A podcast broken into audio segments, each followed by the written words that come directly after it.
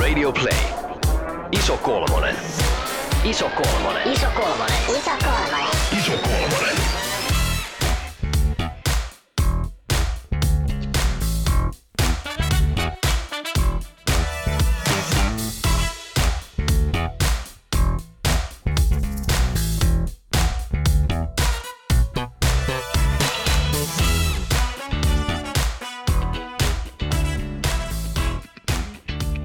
Läski istuu peilin edessä ja laittautuu iltaa varten. Läski pääsee pitkästä aikaa relaamaan ja vaihtamaan vapaalle.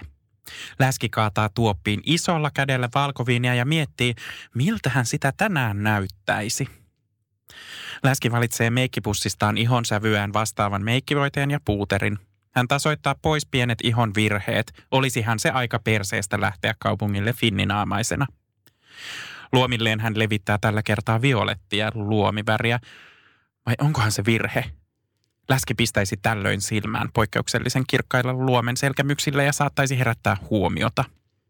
Läski tekee maltilliset rajaukset, jotta silmät eivät ole liialti huomiota herättävät ja siemailee valkkaria lisää. Koittaa pukeutumisen vuoro. Alusvaatteiden päälle läski vetää hoikentavan ihokkaan, jonka läski saa hädin tuskin vedettyä ylleen. Kaikki vatsan rypyt ja makkarat on nyt siloiteltu – Ainakaan maha ei roiku ja kooltaan hän on hieman lähempänä normaalia.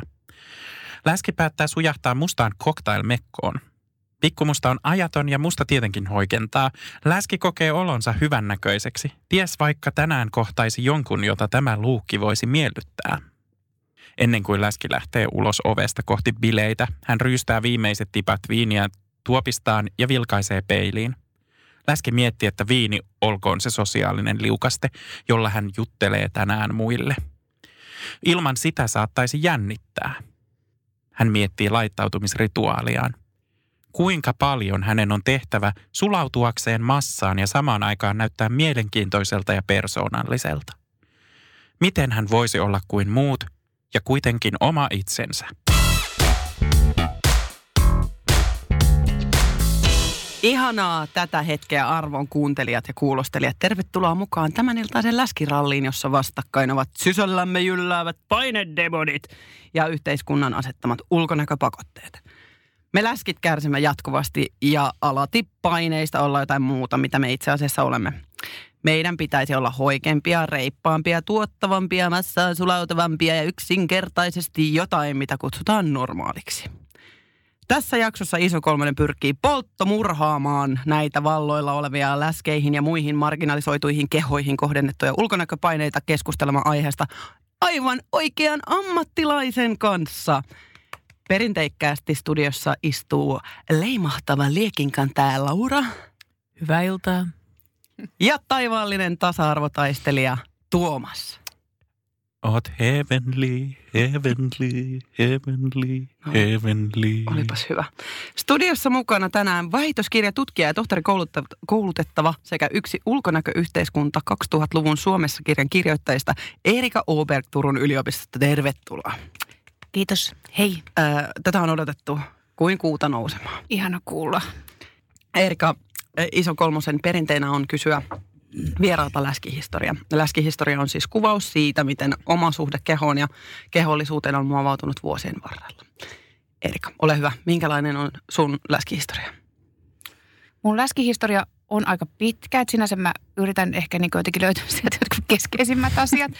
Mutta tota, ehkä se mun läskihistoria, niin kuin tavallaan, että ensimmäiset, mitä mä muistan mun läskihistoriasta, että mä muistan ajatelleeni, että mä oon jotenkin niin vääränlainen ja sitten myöskin tietenkin läski.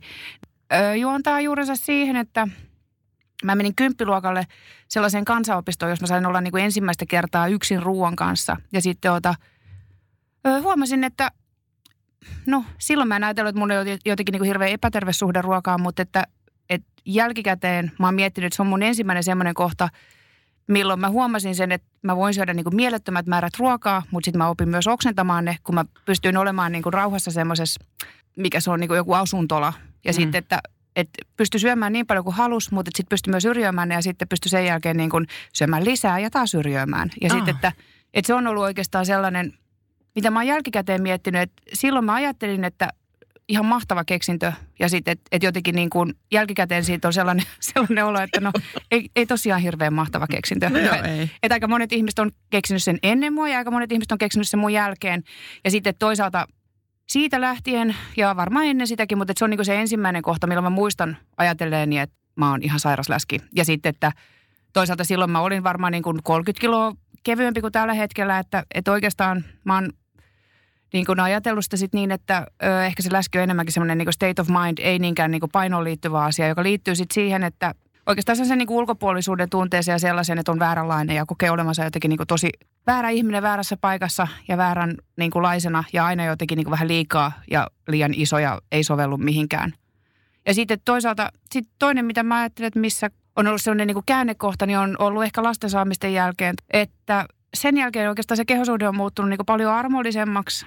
Ja sitten että esimerkiksi mä en käynyt koskaan niin kuin missään uimahalleissa enkä uimarannoilla ennen niin kuin sitä, kun mä sain lapsia. Ja niin kuin oikeastaan siinä raskaana, niin aloin käymään uimahallissa. Sitten toisaalta, että niin kuin kolmas sellainen käännekohta on sitten, että ehkä siinä kohtaa, että kun alkoi niin kuin opiskelemaan sosiologiaa, niin sitten tajus sen ehkä, että, että ehkä se on niin kuin enemmänkin yhteiskunnallinen tavallaan se semmoinen niin kuin yhteiskunnallinen paine, mikä siinä on ollut, eikä niinkään tavallaan se mun koko tai mun keho tai mikään muukaan tavallaan niin kuin muhun liittyvä välttämättä, vaan että mä olin jotenkin niin kuin ehkä sisäistänyt sellaisen tietynlaisen niin kuin yhteiskunnallisen niin kuin itseinhon itseeni ja sitten, että joka niin kuin oireili monella eri tavoin. Toi on myös mielenkiintoinen toi ajatus, mitä sä sanoit tästä, että läski on niin kuin joku semmoinen identiteetti, koska me Mm. ollaan just puhuttu Mm. ihan samasta asiasta, että kuinka tuntuu ja sitten edelleen tuntuu, että se on asia, jolla, tai että se on se helpoin asia, jos jotenkin ei ole tyytyväinen johonkin itsessään, eikä se tarvii olla välttämättä edes koko, mutta se on Mm. niin kuin semmoinen ensimmäinen asia, millä voi sanoa, että mä oon jotenkin epäkelpo. Mm. Feeling fat. Mm. Ja siis toisaalta mä muistan niin kuin siis sen, että, että siihen aikaan niin mulla oli semmoinen, niin kuin, että mä olin, mä olin jotenkin niin kuin NS tosi hauska ja tosi radikaali. Ja että semmoinen niin kuin itsensä haukkuminen oli semmoinen niin kuin tavallaan tapa viihdyttää muita ja tapa niin kuin jotenkin tehdä sitä silleen, että, että yrittää sanoa, että no mä oon tämmöinen läski. että, että tavallaan niin kuin, että kerkee sanoa sen ennen kuin joku muu sanoo, että vittu Joo. mikä läski. Mm-hmm. Että et sen, tavallaan, että jos sen sanoi itse ensin tai jotenkin niin toi sitä koko aika esille, niin sitten, että ehkä jollain tavalla kalasteli sellaista, että joku toinen sanoi, että ei sä et ole läski, sä oot just hyvä tai eikä kukaan nyt ehkä sitä sanonut, että sä oot just hyvä, vaan että, että just jotenkin semmoinen, että no ethän sä edes ole läski, mutta et ei sillä ollut niin tavallaan mitään väliä, mitä joku muu sanoi, koska se sisällä se olo oli jotenkin niin läskiä ja epäkelpo.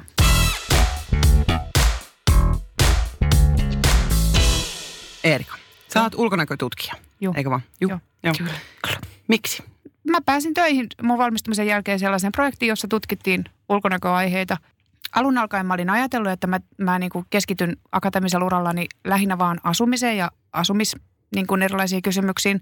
Mutta sitten ota, sit kun mä pääsin tuohon Uutisarpilan pro- projektiin töihin, niin sitten niin kuin se tavallaan ehkä avasi mulle itselleni sitä tavallaan just sitä kipeätä suhdetta siihen omaan ulkonäköön ja siihen tavallaan sellaiseen asiaan, että mä en ollut ajatellut sitä ulkonäköä niin kuin tavallaan siltä kantilta, mutta sitten mä tajusin sen, että oikeastaan mä oon koko elämäni ollut vaan oma ulkonäköni ja tavallaan niin kuin pyrkinyt jollain tavalla niin kuin näyttämään joltakin, jolta mä en näytä. Ja sitten toisaalta niin kuin, ehkä sitten kun siihen tavallaan niin kuin sai kiedottua vielä jotain niin kuin yhteiskuntaluokkaa ja sellaista, niin sitten se aukesi niin kuin vielä paremmin tai jotenkin vielä enemmän se, että, että miten tärkeä asia se ulkonäkö niin kuin sosiologisesti tarkasteltuna on ja miten tärkeä asia se kaikille on ja miten tavallaan niin kuin just monella tapaa vaikka sairas niin kuin tavallaan suhde mulla oli ollut oma ulkonäköni. Ja miten tavallaan niin kuin näki koko yhteiskunnan ihan niin kuin tavallaan eri silmin, että kun alkoi tavallaan niin kuin kahlaamaan sitä ulkonäkökirjallisuutta läpi, alkoi, alkoi sitä niin kuin miettimään sieltä kannalta, niin sitten se oikeastaan niin kuin tosi monet asiat niin sanotusti make senssiä. Mulle tuli mieleen sellainen ajatus siitä, että käyt, niin kuin, oot sä käyttänyt sun ulkon, niin kuin, tavallaan omaa suhdetta sun ulkonäköön tutkimuksen välineenä? Totta kai, joo. Et esimerkiksi, no nyt viimeksi mä oon käyttänyt sitä varmaan ulkonäkötutkimuksen välineenä siinä, kun mä tein sitä karvapaperia sinne nyt kesällä sinne tota Manchesterin sosiologi- Paperi kuulostaa ihanalta. Palataan tähän. Palataan tähän. et, et tavallaan, et, koska meillä kaikilla kuitenkin on se ulkonäkö, niin vaikeasta on tavallaan niin kuin uuttaa siitä ulos siitä omasta tutkimuksesta. Ja ehkä siis tavallaan tuntuu, että se niin kuin omat semmoiset ulkonäölliset kokemukset, niin jotenkin silleen tavallaan näkyy myöskin siinä, että mistä asioista mä siinä ulkonäkötutkimuksessa on kiinnostunut. Ja että mitkä asiat mulle niin kuin tavallaan ehkä nyt näyttäytyy eri tavalla. jotka mä sitten koen, että on tavallaan niin kuin kiinnostavia sellaisia ulkonäöllisiä käännekohtia ja jotain niin kuin sellaisia, että, että mistä mulla vaikka voisi olla sanottavaa.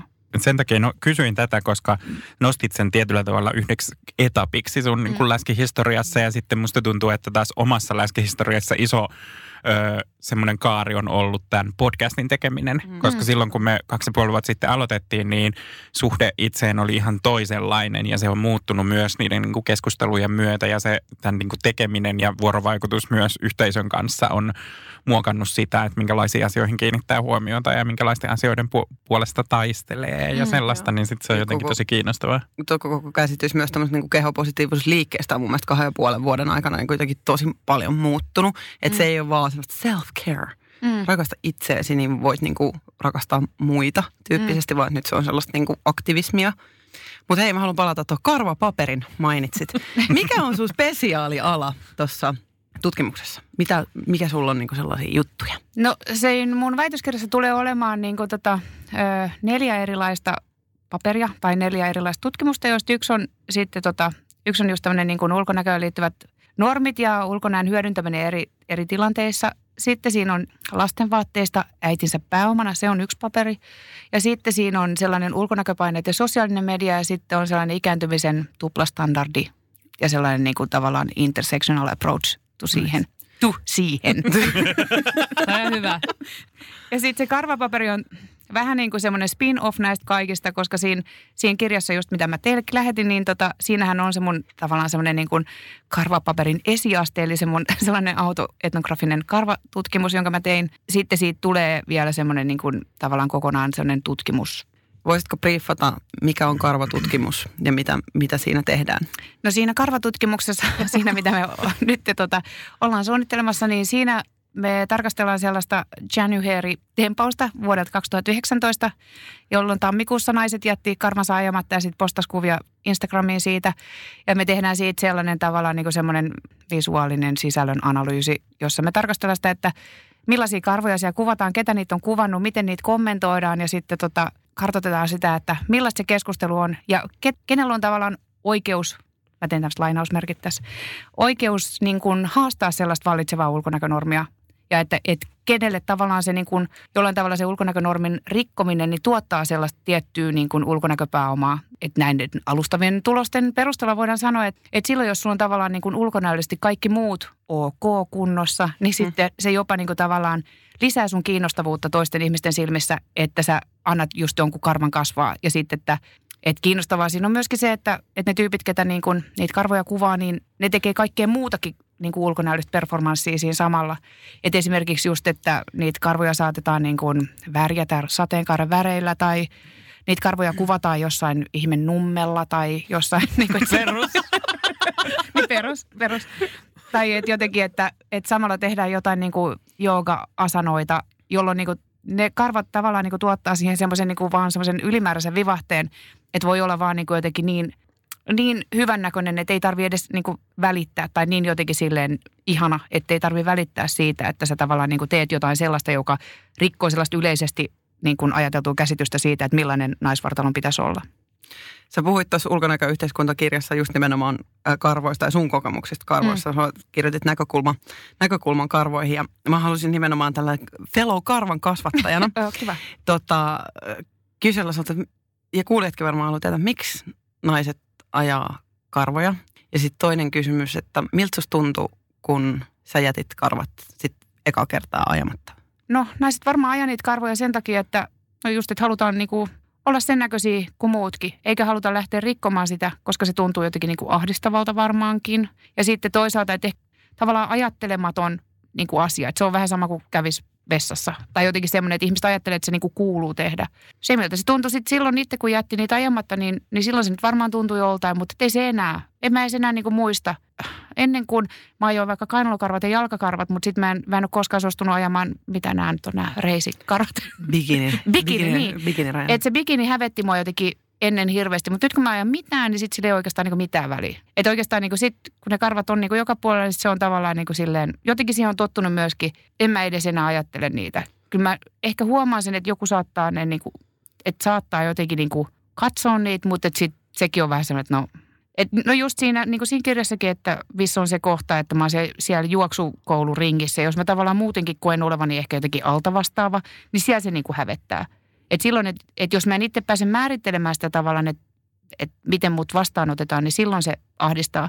Mutta muussa tapauksessa, niin mä oon jo niin tottunut siihen. Ö, mainittiinkin tuossa aiemmin tämä, tämä teidän kirja, Ulkonäköyhteiskunta. Niin mikä oli ö, tämän, tai mikä tämän kirjan syntytarina on? Mistä tämä on lähtenyt? No toi kirja on oikeastaan sellainen niin kuin, tavallaan, kun se tutkimusprojekti, missä mä, mihin mä menin silloin valmistumisen jälkeen töihin, niin kun se päättyi, niin yleensä sellaisista tutkimusprojekteista tehdään sellainen tavallaan loppuraportti. Niin toi on vähän niin kuin sellainen sen loppuraportti, mutta sitten me haluttiin, että kun meillä oli niin paljon kaikkea kerättyä aineistoa siinä, ja me haluttiin, että tota, muutkin pääsee nauttimaan niistä meidän tutkimustuloksista. Ja että oikeastaan kun tämä on kuitenkin aihe, joka niin kuin koskettaa kaikkia ja jollain tavalla kiinnostaa kuitenkin siis myös akateemisen yleisön mm. ulkopuolella, niin haluttiin lähteä jakamaan sitä meidän tutkimuksen ilosanomaa sitten vähän niin kuin laajemmalle yleisölle myöskin. Tämä kirjan lukeneena niin, äh, tuli semmoinen niin just, että laajemmalle yleisölle todellakin uppos. Eli mä olin nyt se laajempi yleisö tässä. Hirveän helppoa, ymmärrettävää ja saman aikaan myös tosi lämminhenkistä. Ja jonkun verran myös sellaista, ää, miten voisi niin kuin pärjätä. Miten voisi pärjätä vaikka ulkonäköpaineiden kanssa ja mitä voisi ajatella. Muun muassa heititte ilmoille hashtag peilitön perjantai. Aivan. Mm. Mikä on peilitön perjantai? No se, sen ei tarvi olla perjantai, se voi olla mikä tahansa päivä. Mutta, Mutta oikein... arvostetaan allitteraatiota. Joo, kyllä. Mm. Mutta tota, niin voisi miettiä sitä, että onko se ulkonäkö sitten loppujen lopuksi niin tärkeää, ja että, että jos sä vaikka viettäisit yhden päivän niin, että sä et katso peiliin ollenkaan, niin öö, sä voisit tarkastaa sitä, että kohtaako ihmiset sut jotenkin eri tavalla, tai että onko se loppujen lopuksi niin kuin tavallaan sulle itsellesi sitten niin kuin, tavallaan tärkeämpää se, että sä tiedät, miltä sä näytät, kun sitten se, että, että kohdataanko sut jotenkin eri tavalla. Se ehkä siinä on niin kuin tärkeää. Ja että et oikeastaan niin kuin lähteä rikkomaan sellaisia tietynlaisia niin kuin sosiaalisia konventioita, mitä meillä on ulkonäköön liittyen, pyrkii jotenkin niin kuin tavallaan kouluttamaan itseensä vähän niin kuin pois sellaisista opituista ajattelumalleista.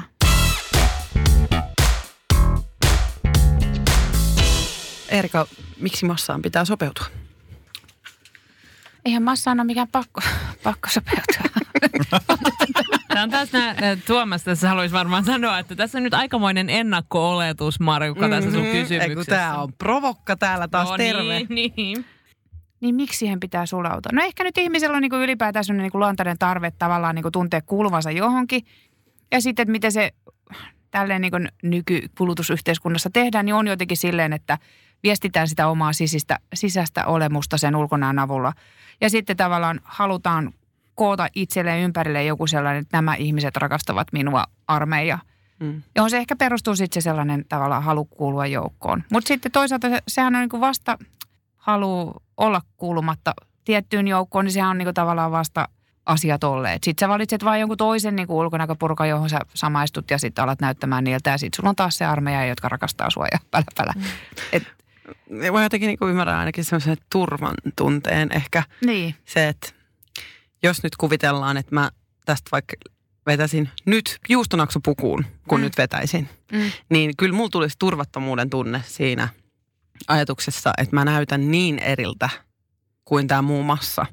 Mutta sitten taas toisaalta sehän olisi tosi persoonallista vetää tuo jossain juustonaksupuussa. Niin, kyllä se tietysti varmaan, että ne, jotka näkisivät sut, niin, niin kuin, että tavallaan ne oikeat ihmiset, jotka tykkää just juustonaksun näköisistä ihmisistä, niin ne tunnistaisi sut niin kuin omakseen. Ja sitten he mm. voisivat niin kuin, tavallaan olla sitä mieltä, että ihana toi juustonaksu muja. hän on ainakin meikäläisiä. Ihanaa. Totta, ja sitten voisi tehdä uusia kavereita ja niin. sitten saada se oma juustonaksu armeija. Niin. niin. Mä en näe niin, tässä joo. enää yhtään, yhtään huonoa puolta. niin. Totta. Mä mietin tässä sopeutumisessa ja tavallaan sen niin kuin, tavallaan semmoisessa omaleimaisessa ajattelussa, että Ah, mä mietin nyt kovasti RuPaul's Drag Racea ja sitä, että, että tavallaan niin kun, äh, kun on tämmöinen huippumalli tyyppinen drag queen kilpailu, jossa sitten jos niin kuin, ei pysty tuomaan omaa persoonansa esiin, niin yleensä tippuu tosi varhaisessa vaiheessa. Jotenkin se, että että siinä, sellaisessa ympäristössä ihmiset laitetaan löytämään itsestään syvältä se sellainen joku oma hyvä – mitä niin kuin heidän toivotaan tuovan esiin sekä ulkonäössä että käyttäytymisessä että esiintymisessä että muussa. Ja jotenkin, jotenkin sellainen tietty omaleimaisuuden vaade tuntuu olevan ainakin niin kuin sosiaalisessa mediassa tai jos haluaa käyttää sosiaalista mediaa jonkun tavoitteen saavuttamiseksi tai erottautumiseen myönteisellä tavalla, niin, niin jotenkin täytyy niin kuin olla silleen niin kuin oikeilla tavoilla erottautuva – meillä on nyt tähän väliin kuulijakysymys ja me ollaan saatu tämmöinen kysymys, että miten ö, ulkonäköpaineista voisi päästä irti ja ö, oliko teidän tutkimuksessa tähän jotain osviittaa, tuliko jotain ratkaisuja? No tota, meillä ei ainakaan niin meidän aineistosta ole lähtöisin mitään, ei ole ainakaan noussut aineistosta mitään sellaisia, miten ulkonäköpaineista voisi päästä irti, mutta että ehkä ylipäätään no tavallaan tämmöiset peilitön perjantai-jutut ehkä siinä on. Ja niin kuin ylipäätään toi kirja kokonaisuudessaan niin kuin herättää ajattelemaan sitä, että millainen se ulkonäön rooli niin kuin tavallaan tällä hetkellä on ja miten, niin kuin, miten tavallaan niin kuin semmoisessa isossa valheessa me eletään. Että et suomalaiset samaan aikaan, niin kuin, samaan aikaan hoetaan sitä, että ollaan tosi käytännönläheistä ja niin kuin ei tykätä kuluttaa ja että ulkonäkö on Tekniset tosi... tuulitakit pitkään. Niin, että et tavallaan, että et sano, niin kuin sanotaan silleen, että et ulkonäkö ei ole tärkeää ja sanotaan niin, että me vaan ostetaan johonkin tarpeeseen niin kuin ulkonäkötuotteita ja että, että ollaan tosi kohtuullisia. Mutta sitten samaan aikaan kaikilla meillä on semmoisia niin kuin eri, erinäköisiä ulkonäöllisiä asioita, joita me liitetään, niin kuin, tai tavallaan semmoisia niin piirteitä, mitä me liitetään toisiin ihmisiin perustuen niiden ulkonäköön. Niin että ehkä semmoinen niin kuin, että tavallaan, että jos alkaa itse miettimään sitä, että mitä mä ajattelen kenestäkin, mitä niin kuin siitä tavallaan voi siitä ihmisen ulkonäöstä päätellä, että ei, ei hirveästi, mutta että meillä on hirveän vahvat käsitykset siitä, että mitä me siitä voidaan päätellä. Mm. Niin että, että jos lähtee niin kuin miettimään omista ajatuksistaan sitä ja sitten toisaalta ajattelee myöskin niin, kuin niin että että tavallaan että lähtee purkamaan sitä, että mitä itse ajattelee muista ja sitten, että mitä voisi niin kuin tehdä toisin. Mutta sitten myöskin sellaisia erilaisia niin kuin yhteiskunnallisia tavallaan asioita, mitä voisi lähteä muuttamaan. Tai että et ei se ole just niin kuin siis sille, että kunhan vaan päätät rakastaa itseäsi ja jatkat elämäsi. Että ei semmoista, vaan että et ylipäätään niin kuin miettisi jotain sellaisia erilaisia niin kuin käytäntöjä, mitä yhteiskunnassa on ja niin kuin tavallaan, jotka koetaan ihan niin kuin okoksi, niin että lähtisi niitä haastamaan. Te puhutte kirjassa muun muassa somesta. Mm. Ää, ja itsekin sinut tunnetaan siis Instagramissa ää, at Emerita of Turku. Ää, loistavaa somea. Ehkä päiväni piristys, jos siellä sinun kuvasi ympärillä näkee se pieni punainen kiekko, että story on tullut. Some on siis, voi olla ulkonäköpaineiden tuottaja, mutta se voi olla myös jollain tavalla omien ulkonäköpaineiden kanssa painivien – pelastaja. Miten somea tulisi käyttää ja miten ei käyttää? Instagram-ekspertti Emerita Turku kertoo meille nyt. Siis meidän tutkimuksessahan niin kun me tehtiin tutkimus sellaisesta, että ulkonäköpaineet somessa. Ja se, se meidän tutkimuksen tulos on sellainen, että, että erityisesti nuoret naiset kokee paine, niin kuin ulkonäköisen liittyviä paineita somessa. Ja sitten, että naisilla seuraajien, lukumäärä, tai niin kuin seuraajien lukumäärän kasvu lisää niitä ulkonäköpaineiden kokemista. Ja että toisaalta mä en voi niinku tietenkään sanoa, että kaikkien tulisi käyttää somea tällä tavoin, niin he äh, selviävät näistä ulkonäköpaineista. Vaan että et ehkä tavallaan niinku se, että samaan aikaan kun voi sanoa, että, että ulkonäköpaineita koetaan somessa, niin sitten samaan aikaan voisi myöskin lähteä miettimään sitä sen kautta, että se on myöskin niin kuin paikka, jos niitä ulkonäköpaineita voi lähteä purkamaan, koska siellä on mahdollista luoda niin kuin tavallaan ihan eri tavalla kuin vaikka joskus niin kuin mun nuoruudessa niin kuin erilaisia sellaisia ulkonäöllisiä yhteisöjä ja tavallaan kuratoida se oma fiidi sellaiseksi, että siellä olisi jotain niin kuin semmoista omaa niin kuin minä kuvaa tukevaa kamaa. Eikä silleen, että, että tavallaan, että jos sen pyrkii luomaan sellaiseksi, että, että se ei ahde, niin kuin aiheuttaisi paineita. Se ei tietenkään poista sitä, että niin kuin maailma sen somen ulkopuolella on, mikä on – ja niin kuin tavallaan, että ihmiset sen ulkopuolella käyttäytyy, miten käyttäytyy, mutta että se voi olla myöskin niin kuin tavallaan sellainen, jollain tavalla niin kuin purkaa niitä ulkonäköpaineita. Ja sitten, että, että ehkä ainakin itse mä huomaan sen, että mun mielestä tosi monet omat sellaiset niin kuin ulkonäköön liittyvät paineet ehkä purkautuu just sillä, että tavallaan tekee kaikkea semmoista, mitä ajattelee, että mikä hävettää. Sitten kun tekee jotain just, mikä hävettää – ja sitten kun tajuu, että no en mä kuollut tähän, vaan että tämä oli oikeastaan ihan hauskaa. Ja sitten, että et ehkä niin kuin jotenkin siirtää se ulkonäön vähän niin kuin sivuun. Että et mä oon niin kuin paljon muutakin kuin oma ulkonäköni ja et, et ehkä kaikki niin kuin täytyisi, tai vo, kaikki voisi miettiä sitä, että olisiko mulla jotain muutakin annettavaa tälle maailmalle kuin se, että miltä mä näytän. Ja että voisi niin kuin jotenkin ehkä keskittyä johonkin muihinkin asioihin kuin siihen ulkonäköön siellä somessa. Mm. Mm. Kun puhuttiin näistä ulkonäköyhteisöistä äsken, niin toihan on paras paikka tavallaan luoda se Niin. semmoinen niin oma porukka, vaikka niin. ei tavallaan edes tuntisi. Katsoa niitä, että ketä seuraa, niin että millaista materiaalia ne jakaa. Ja sitten, että jos ne on myös jotain sellaisia niin kuin crazy muijia, että, jotka jakaa jotain niin kuin, siis tavallaan niin kuin rumia kuvia itsestään, mm. niin sitten myöskin itse niin kuin, tavallaan alkaa tajuta sen, että mähän katsoin itse näitä silleen, että vähän ihania tyyppejä. Mm. Että en mä keskity siihen, että hän on kuitenkin vähän ylipainoinen tuossa, että mitenkö hän on nyt tämmöisen kuvan tuossa. Vaan että et keskittyy siihen, että vitsi miten hauska tyyppi, että et ihan mahtava. Tai jotenkin, että onpa kiinnostavaa keskustelua ja sitten, että et onpa hän hauska tai onpa hän niinku kivan oloinen. Että en mä keskity sitten oikeastaan niinku kenenkään kohdalla siihen, että paljon hän painaa tai mitä hänellä on päällä. Mm. Tai jotenkin niinku, ja sitten toisaalta just siis se, että et ehkä niinku tavallaan, mitä mä oon nyt niinku monessa eri otteessa sanonut, että et toisaalta se just se, että et se ulkonäön kommentoiminen myöskin lisää niitä ulkonäköpaineita. Ja sitten, että et tois, niinku se, että vaikka kuinka tekisi mieli sanoa, että näytätpä ihanalta tai jotain sellaista, niin että et, onko sitä niinku sit loppujen lopuksi. Että tavallaan, että jos se ihminen niinku pyytää sitä, että kommentoikaa ystävät hyvät minun ulkonäköön, niin sit voi sanoa sille, että oletpa ihan saatana ihana. Mutta että jos siinä on niinku vaan niin, että, että se on joku ihminen tekemässä jotain, niin että tarvitsi siihen nyt sitten mennä jotain möykkäämään jostain, että olet niin kaunis, etkö sitä? Mä kuuntelin, just sitä, mä kuuntelin just sitä Maria Veitolan sitä u- uudempaa kirjaa. Joo. Siis se sanoi just, niin kuin, just noin sanat, että, että äh, siinä esitetään siinä kirjassa esitetään siis kysymyksiä Veitolalta ja Veitola vastaa niihin. Niin siinä kysyttiin, että miltä se tuntuu, kun joku kommentoi ulkonäköä sosiaalisessa mediassa. Sosiaalisessa mediassa sanoi, että joo, kyllähän se ihan niin kuin kivalta tuntuu, mutta kehui sittenpä mieluummin, mieluummin vaikka osaamisesta tai taidoista tai mm. jostakin vastaavasta, että se tuntuu aina niin kuin se tuhat kertaa paremmalta, että, että miksi sitten kommentoida niin kuin ollenkaan Mm. toisen ulkonäköä. Sitten oli myös mielenkiintoinen, sulla oli ainakin kesällä tätä ö, rohkeus, ootpa Oo, rohkea joo. juttu, Mm. ö, että kun jos lihaava ihminen on uimapuvussa, niin sitten tulee tätä, että oletpa rohkea. Joo. Joo, ja siis ehkä just se, että, että tavallaan ero siinä, että mitä se ihminen yrittää sillä niin kuin, että jos, jos joku nyt ottaa sen kuvan itsestään uikkarissa, niin sitten, että onko se nyt sitten niin kuin, että tavallaan silloinhan se kommentoija kiinnittää huomioon siihen ulkonäköön, jos se kokee, että nyt on muuten rohkea ihminen, kun on uskaltanut olla uimapuvussa ja ottaa itsestään kuvan. Että, että silloin se kommentoija tavallaan määrittää sen, että mitä siinä kuvassa tapahtuu, vaikka se on niin kuin tavallaan se kuvan lataaja on se, Mm, mm. joka siinä niin kuin sitten tekee, mitä tekee, missä vaatteissa tekee. Kommentoiko se silloin sitä, mitä se toinen ihminen on tehnyt vai sitä, mitä se itse ei uskalla tehdä? Mm. Mä oon nimittäin kuullut omasta elämästäni ja omista teoistani tosi paljon viimeisen vuoden aikana sitä, että mä oon tehnyt rohkeasti. Ja mä oon ollut tosi niin kuin uskaltanut tehdä asioita. Ja sitten mä oon silleen, että no niin olen. Sellaista se elämä on. Joskus täytyy tehdä sellaisia asioita, jotka tuntuu hyvältä, vaikka ne nyt vähän jännittäisi. Niin sitten, jos se niinku, tai tavallaan, mul, mä niinku aina mietin, mun tekisi mieli kovasti kysyä niiltä ihmisiltä, että miksi se on niin rohkeaa, että Mm. teen valintoja itseäni varten.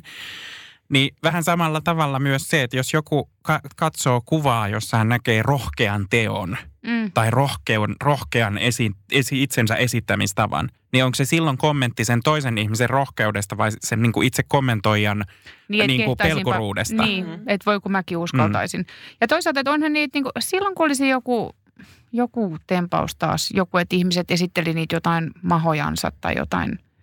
Niin että silloinhan niihin usein niin kuin laitettiin siellä, niin kuin, että, että ihmiset kirjoitti itse, että en ole koskaan esiintynyt näin vähissä vaatteissa, tuntuu hankalalta ja jotain sellaista. Että silloin se ihminen tavallaan niin kuin vähän tavallaan niin kuin tilaa sitä kommenttia, että no, olet rohkea.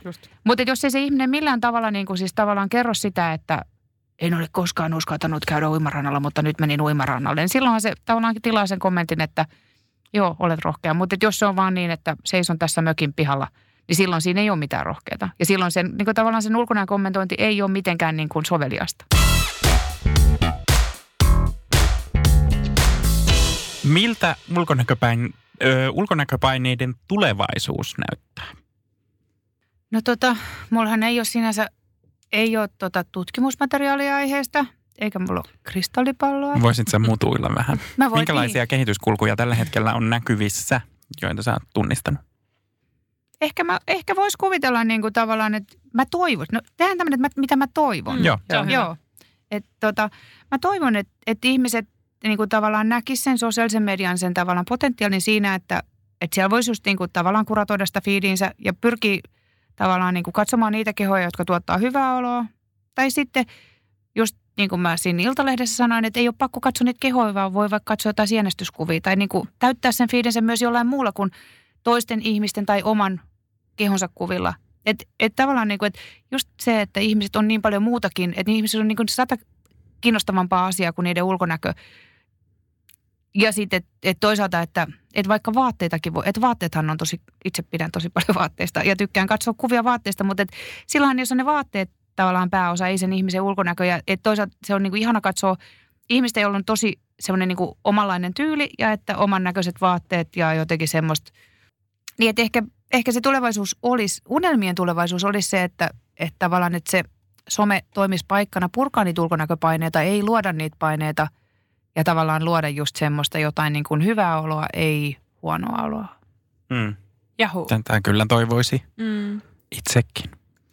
Okei, seuraavaksi siirrymme osioon nimeltä Dippishitty. Yeah. Shitti. Dippi shitti on osio, jossa nostamme esiin kuulijoidemme ajatuksia, kysymyksiä tai mahdollisia ongelmia, jotka liittyvät jakson aiheeseen. Osion nimi kuvastaa sitä, kun rapeat sipsit saavat dippauksen myötä ympärilleen täyteläisempiä makua.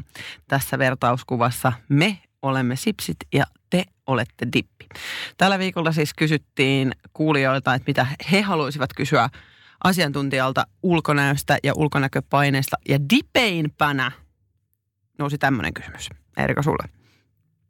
Kuinka suuri vaikutus ulkonäöllä voi olla ihmisten tasa-arvoiseen kohteluun tai sen puutteeseen? Kyllähän tuossa meidän kirjassa just tuodaan esiin, että tota, jos sitä sen ulkonäön tavallaan merkitystä ei, ruvet, ei mietitä tai ei tarkastella, niin sillä on tosi paljon vaikutuksia. Tosi monella erä, elämän osa-alueella. Ja tavallaan, että se on niin kuin tälläkin hetkellä, se on eriarvoisuuden lähde ja eriarvostaa ihmisiä.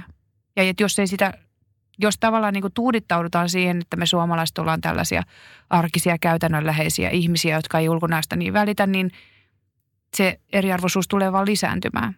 Mutta että jos, jos me aletaan kaikki ajatella sitä, että, että millaisia niin kuin tavallaan asioita me liitetään toisten ihmisten ulkonäköön ja millaisia erilaisia seurauksia me vaikka ollaan lähipiirissä nähty ulkonäöllä olevan tai että millaisia seurauksia esimerkiksi jollain niin kuin CV-kuvilla on tai että et mitä oikeastaan katsotaan silloin, kun katsotaan toisen ihmisen kuvaa, niin silloin se eriarvoisuus vaan kasvaa. Tai mistä, mikä mun lauseen alku nyt olikaan?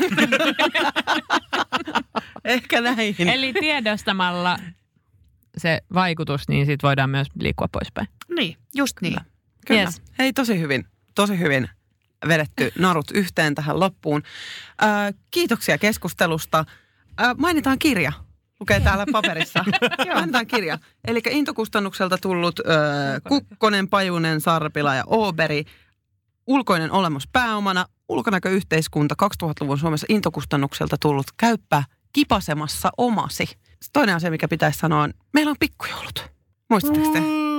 Yes. Jee, yeah. sanokaa vähän Yeah. detaljeita. Meidän pikkujoulut on 13. joulukuuta Helsingissä Lauttasaaressa kulttuurikeskussa hinnassa kello Olisiko 18? 18 alkaen. Ja jos kuuntelet tätä vuonna 2020 tai Niin meni jo. myöhemmin, niin sori vaan. Meni jo.